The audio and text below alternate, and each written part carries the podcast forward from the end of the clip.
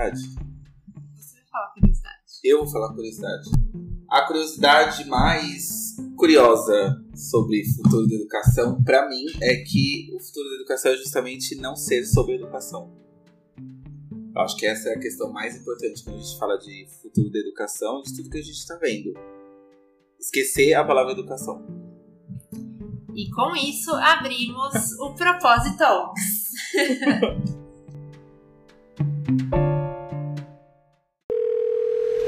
Começa agora Propositalks. Conversas sem compromisso, mas com muito propósito.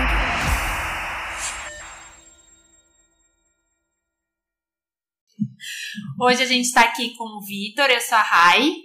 Oi, eu sou o Vitor. Tenho o prazer de apresentar para vocês meu parceiro de trabalho, consultor de toda a vida, parceiro de amizades e extras e trouxe o Vi aqui para bater um papo sobre educação, sobre o futuro da educação e como isso faz sentido nas carreiras. Falhou! Falhou! Falhou a voz, Falhou. mas como que a educação é importante na, na carreira das pessoas e na carreira do futuro. Então, Vi, conta aí um pouco pra gente da onde você vem, para onde você tá indo. Qual pra onde é... eu venho, pra onde eu vou, onde estou. Bom, é, eu trabalho com educação é, digital já, acho que é 15 anos, 14 anos. Passei aí por um monte de experiências, desde os primórdios da, do que virou a educação digital até agora que a gente vê esse boom, né? Que tá todo mundo de olho no, no e-learning, no EAD, as universidades, enfim. É, eu também escrevo, tenho dois livros publicados que não tem absolutamente nada a ver com educação. Eu também pesquiso muito sobre qualquer coisa que me interessa. Não tem nada a ver com educação, mas tem a ver com a mas educação do futuro. Mas tem a ver com a educação do futuro. É, eu cursei a faculdade de letras na PUC, já faz um bom tempo. E é isso. É, eu acho que uma das características que eu sempre trago, que são minhas e que eu referencio em relação ao futuro da educação, é justamente é, é essa questão de que nunca eu parei de aprender e nunca paro de aprender o tempo todo. Então, qualquer coisa que eu tenho curiosidade, qualquer assunto que eu tenho curiosidade, eu vou imediatamente. Ou eu compro um livro, porque eu sou desses que ainda compra livro. Então, eu vou, compro o livro, leio, entendo sobre. Ou pesquiso coisa na internet. E, cara, às vezes são assuntos que vão fazer diferença no meu trabalho, às vezes não, às vezes por pura curiosidade. Porque eu acho legal, porque é, eu nunca consigo ver que conhecimento ou formas de se aprender ou aprender coisas novas tenha necessariamente a ver com a sua carreira. Você pode aprender absolutamente tudo que você quiser e quando você vai ver, tem tudo a ver com a sua carreira. Porque. Super, isso é incrível quando a gente pensa em educação hoje. Tem muita gente que fala que a educação não vai mais ser de formação, né? Sim. Que não vai mais ter um diploma, não vai mais ter um currículo igual para todo mundo, da personalização na aprendizagem e, e, como a gente tem aprendido, né? Com um mundo onde a gente tem muito conteúdo e muito, muito conteúdo relevante, gratuito, disponível. É... Que a gente está até infoxicado de tanta informação, né? Que a gente tem. Total. Como que a gente faz, Vi, assim? Como que você entende essa questão do conteúdo versus é, a aplicabilidade nas casas? Como que a gente consegue aplicar tudo isso que a gente conhece, que a gente vê? Olha, eu acho que assim, uma coisa muito importante que eu, a gente sente todo dia é assim. Acho que raríssimas pessoas hoje em dia não acordam e a primeira coisa que elas fazem é pegar um celular. Até porque hoje em dia a gente acorda com o celular, né? Ele é o despertador, então ele já é essa extensão do nosso próprio corpo. É, e a gente acaba consumindo absolutamente tudo que a gente vê, seja no Instagram. E aí, as, o nosso consumo de informação ele varia muito com o nosso perfil. Se eu tenho no meu Instagram, se eu sigo perfis que não me trazem nada, se eu só sigo as irmãs Kardashian, se eu só vejo coisa de moda, eu vou consumir esse tipo de conteúdo. Agora, se eu me proponho a consumir conteúdos que são relevantes para mim, né, não tem problema, todo mundo pode gostar das Kardashians. Eu adoro. Então, não tem problema em gostar delas, mas assim, se, se eu só consumo isso, eu não. Isso provavelmente para mim não vai ter relevância nenhuma, exceto se eu tiver trabalhar com isso. O que você tá dizendo é assim, da gente ter um pouco de cuidado ou de pensar um pouco nas referências. Isso. No que, que você vai consumir? Ah, eu vou usar a internet só, por exemplo, para ver pornografia? Não tem problema nenhum, você pode, tá, tá ali para isso. Só que isso, quanto que isso vai agregar, por exemplo, na sua carreira? Então, por exemplo, o que eu consumo hoje de internet, eu levo para as minhas soluções digitais quando eu vou desenvolver.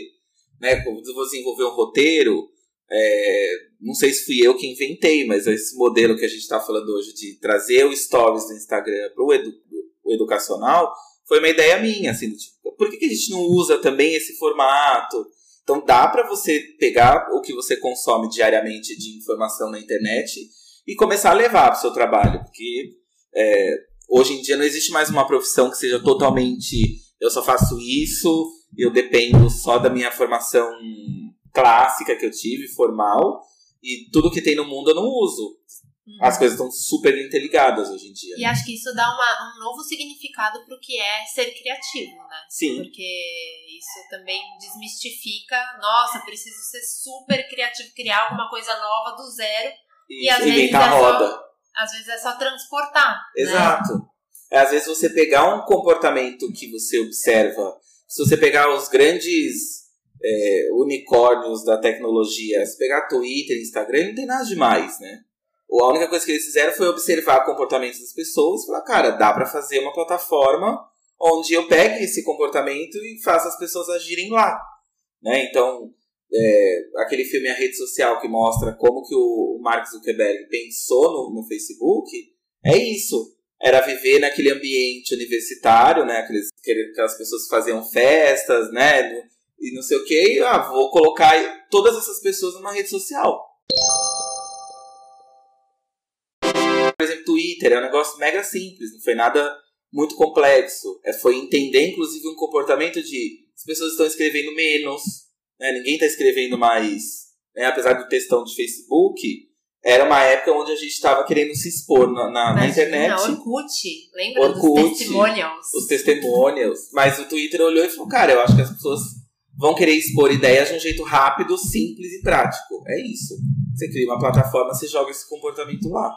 Então, assim, hoje em dia não dá mais para a gente pensar que o que está à nossa volta, tudo que a tecnologia traz, não tem nada a ver comigo ou com a minha carreira. E aí isso envolve sim criatividade, né? Porque é, é você olhar para as coisas que estão no dia a dia sem inventar roda. Falar, ah, eu vou pegar esse feature, vou pegar esse dispositivo, esse comportamento e vou usar na minha profissão. Você pode fazer isso com tudo. O médico pode fazer isso, né?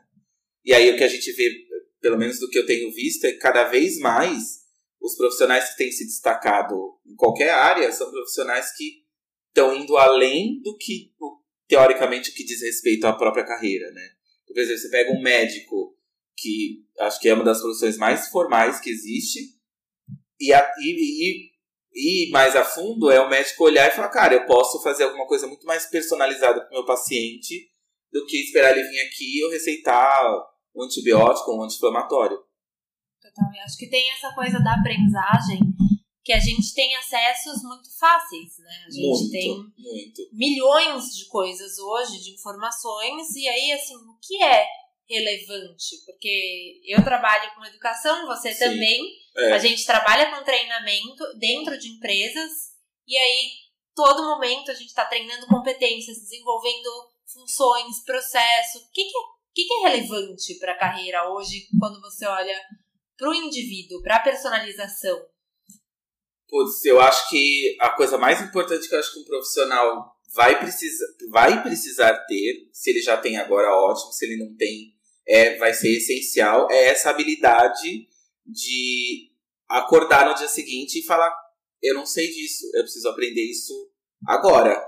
É essa habilidade de aprender a desaprender para reaprender as coisas, porque com a velocidade que a tecnologia tem, né, com as coisas acontecendo dessa forma mais exponencial, né, que a palavra de 2019, né, é, eu acho que é isso mesmo. Você vai acordar um dia e falar, bom, então é, não é assim mais que a gente faz e-learning, então é de outro jeito.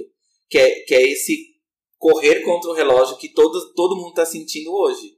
Então você entrega alguma, você faz uma entrega hoje que você falou, nossa, essa entrega é sensacional, é super diferente, daqui uma semana não é mais. Nossa, isso aconteceu comigo esses dias. Eu abri uma coisa que eu tinha feito e na minha cabeça, assim, Era incrível. era maravilhosa. É. Isso era 2016. Eu abri a hora que eu vi, eu falei, gente, Então, gente, ultrapassado. Exato. preciso refazer. Isso. Porque quantas coisas, mas imagina, hoje a gente faz PPT no Canva online, gratuito, com mil templates, né? Exato. Lindos, com design, com estrutura.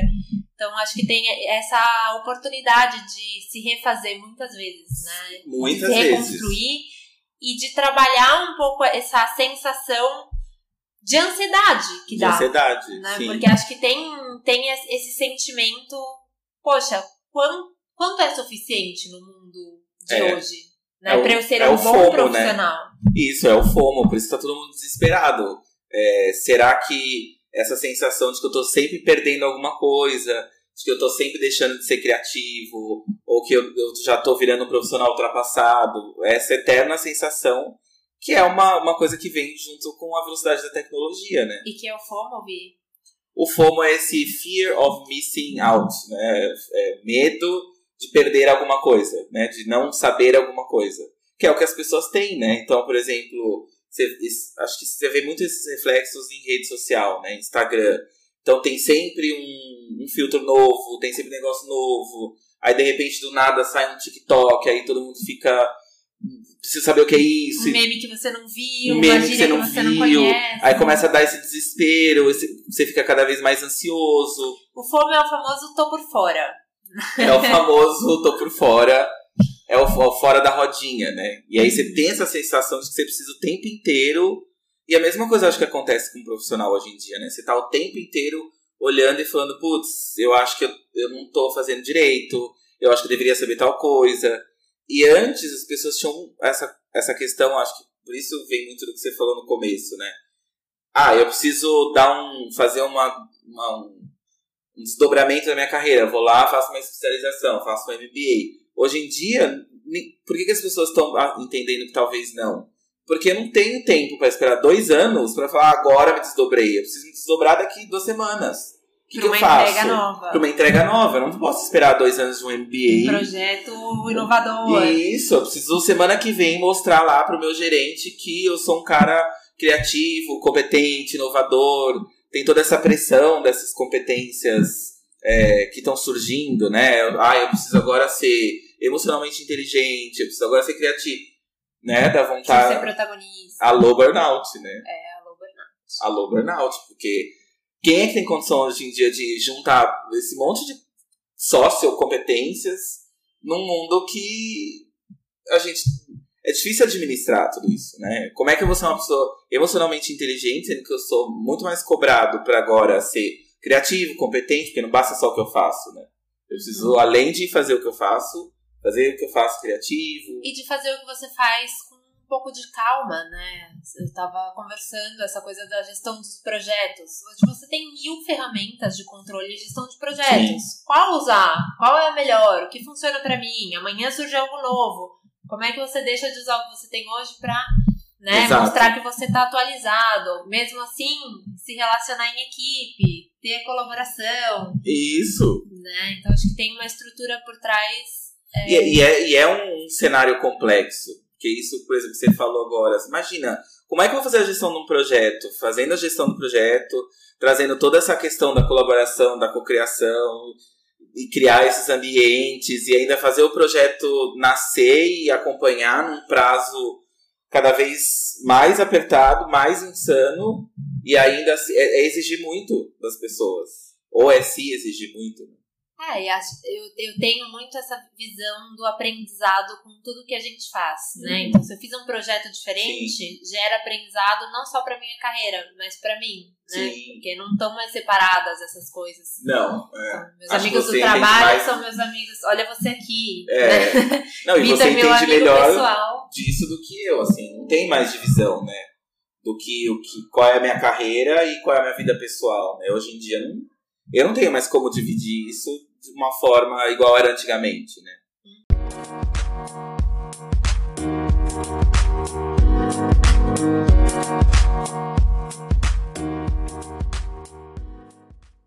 Fih, se você pudesse pensar agora, assim, três desafios que você está enfrentando em relação à, aprendizagem na sua carreira, o que, que você Nossa, traria? Três, em relação à aprendizagem, eu acho que é, é aprender de forma. Mesmo que, a gente, que eu tenha essa característica de aprender, né? O meu cérebro funciona muito de um jeito muito estranho, muito relacional. Então, por exemplo, eu não sei fazer nada sem ter música no fundo.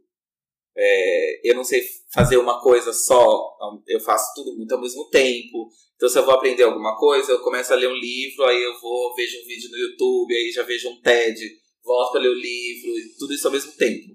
O meu desafio, eu acho que é o grande desafio das pessoas é como é que no meio de tanta coisinha que você aprende, você consegue fazer com que isso vire um aprendizado formal, ou seja, que isso fique, né? Porque por mais que a gente esteja aprendendo microaprendizagens, como é que eu faço com que isso vire um aprendizado? Que, o que, a, a, que é o que a educação formal faz, né? Ou seja, você sai da educação formal, você fala, legal, eu sei fazer isso, sei fazer aquilo. Porque se eu pego informações efêmeras e aprendo com isso, como é que eu faço para o conhecimento não ser efêmero também? Né? E, e acho que esse é o meu maior desafio é esse, assim. Que é dar sentido aos Dá sentido. mini, aos, às minis aprendizagens que você As tem. minis ao- aprendizagens, né? Porque eu vou ficar aprendendo mini coisas o tempo todo, porque esse é o nosso futuro. Mas como é que eu faço com que isso comece a se linkar com uma série de sentidos, né?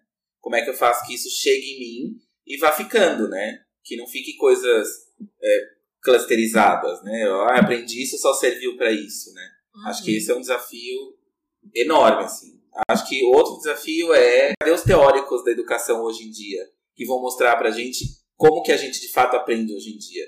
Porque a gente não aprende mais igual nos anos 60. Eu não aprendo mais como as análises que o Vygotsky fez em sei lá quando. Eram outras pessoas, era um outro mundo, era um outro cenário. Então como é que a gente vai entender de fato o que, que vai ser a educação do futuro? Que foi o que eu falei no começo, não é educação justamente nesse sentido, assim, sabe? É, é, é, pensar como é que a gente vai, de fato, um dia olhar para o que era a educação e falar, legal, muito lindo, muito bonito. Daqui para frente é outra coisa.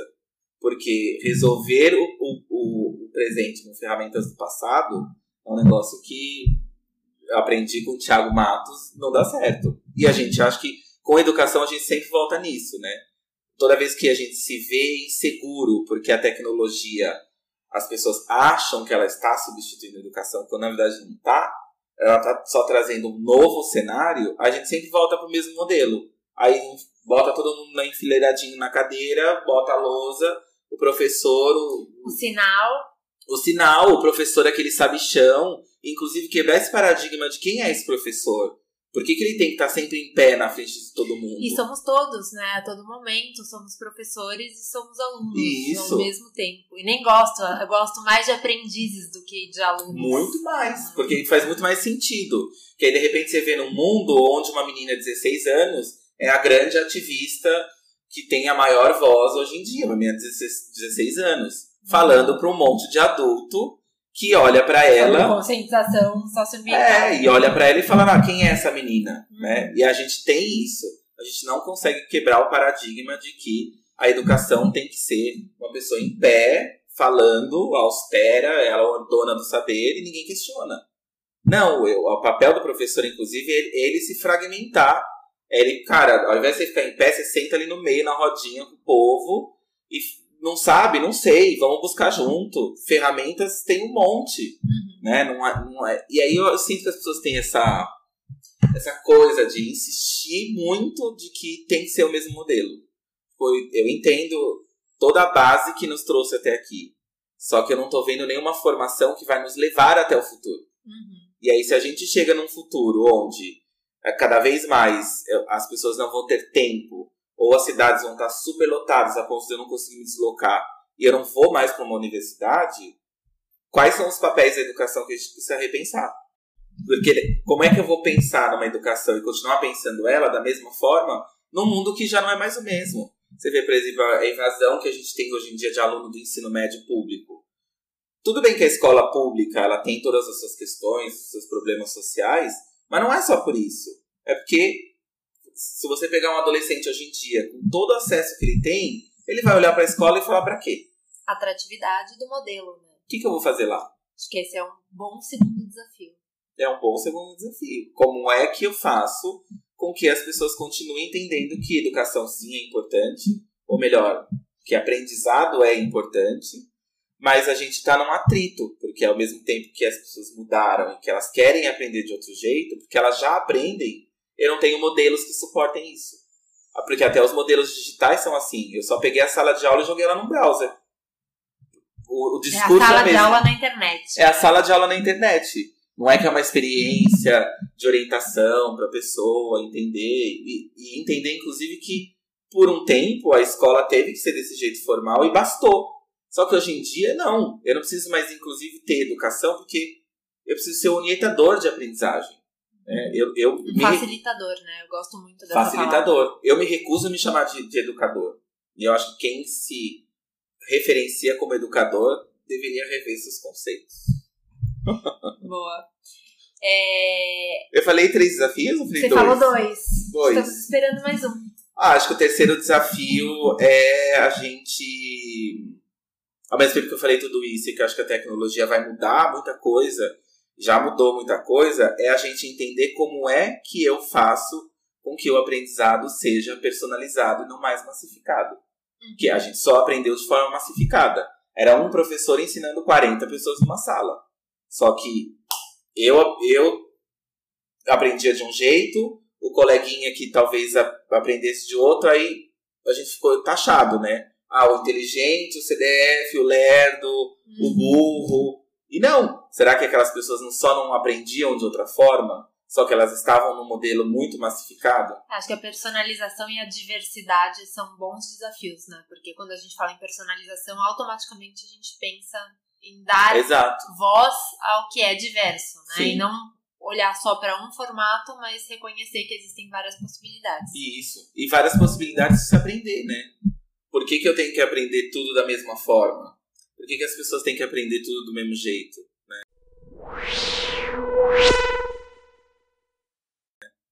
Ótimo. Ouvi e quem tá te escutando depois desse talk maravilhoso, dá algumas dicas assim de como colocar em prática, como que a gente pode usar a aprendizagem na nossa carreira, no dia a dia, assim. O que, que a gente pode fazer de prático? De prático, eu acho que é, é- Não sei se eu vou dar um exemplo muito particular, que é uma coisa que eu faço muito, mas é você entender que o conhecimento e, e tudo que você aprende, ele não é clusterizado, ele é fluido, né? Então, é, vou dar um exemplo hoje, por exemplo, eu estava procurando referência para fazer um, um roteiro de vídeo. E aí eu lembrei de um livro que eu li quando eu era adolescente, aí peguei o livro aqui, fui reler o livro, o livro fazia todo sentido, e aí vou usar partes. É isso, é entender que tudo tá. é mais fluido do que a gente imaginou. E Só que a gente aprendeu grande daquele jeito. É a matemática, a química, física, biologia, português, história, geografia. E talvez seja o, o grande pulo do gato, assim, né? Entender como aquilo que eu vejo, mesmo no meu momento de descontração, de relax, Tem a ali, ver com a minha carreira. serve Isso. como aprendizagem. Né? Exatamente. Eu converso muito isso com o Vitor nos bastidores, a gente sempre tá olhando assim, série, filme, Filme. Conversa de bar. conversa de boteco. Como que isso eu falo, puxa, olha, aprendi algo novo aqui. Acho que essa é uma boa pergunta pra se fazer. Né? O que, É. que eu aprendi aqui com isso que eu tô fazendo agora? Isso. E entender que, assim, a gente tem uma, uma característica que é quase um trauma de que a, a, a educação ela sempre precisa vir desse jeito pesado, de que o aprendizado sempre vem nessa, né, rasgando a gente por dentro, quando não, a gente está aprendendo o tempo todo. E que se a gente entende que isso está fluindo eh, na gente, a gente vai assistir uma série do Netflix e falar, ah, legal, pô, por que, que eu não faço uma apresentação nesse formato? Ao invés de fazer uma apresentação num um formato mais tradicional, né? Por que, que quando eu for escrever alguma coisa, eu não escrevo de um jeito mais conversando? Porque não é assim que a gente fala hoje em dia. Né? Eu posso, inclusive, usar abreviações. Já vi empresas que estão usando abreviações.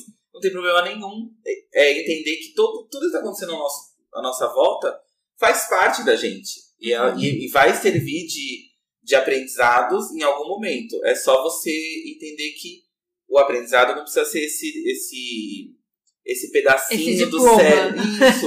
esse cantinho do cérebro onde ele fica lá.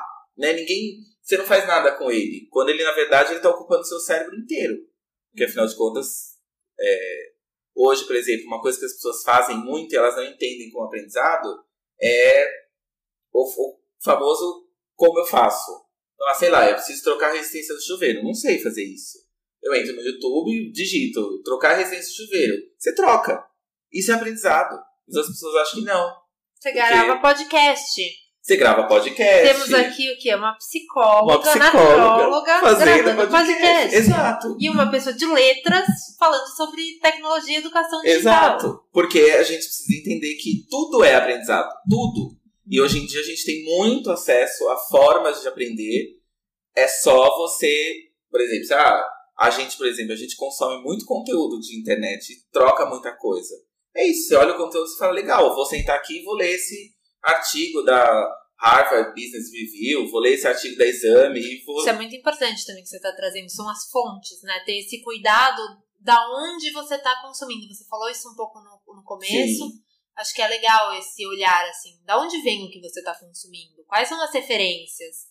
É uma universidade, uma academia prestigiada, Sim. ou uma empresa confiável, ou não, alguém escreveu, tá no Medium, mas qual é o tempo que eu estou dedicando àquela leitura? Exato, uhum. exato. É saber fazer essa, esse recorte. Peneirar, né? Peneirar. E é isso, é, no mundo que a gente é movido por algoritmos, ele vai te dar o que você teoricamente diz para ele que você gosta. Então, se eu no Instagram é, só vejo site, só vejo é, página de roupa, eles vai me trazer isso. É só isso que você quer consumir? Então, tudo bem. Ah. Mas entenda que é, você também pode usar uma rede social igual o Instagram para tirar um monte de coisa legal. Uhum. Aí depende de como você quer administrar isso. As fontes confiáveis, é, né, mais criteriosas e famosas, elas estão aí, mas tem aquelas outras também que tudo depende do olhar que você dá para aquilo. Porque você pode olhar para as coisas de um jeito diferente. Claro. Né? Eu posso olhar, por exemplo, para as irmãs Kardashian e ter um mega insight de comportamento, do porquê que aquilo faz tanto sucesso. Né? E de repente você até pode usar coisas que estão naquele programa no seu trabalho. Por que não? Legal. Isso é legal. Como Adorei. você olha para essas informações todas que você tem, não tanto o que você está vendo, mas como.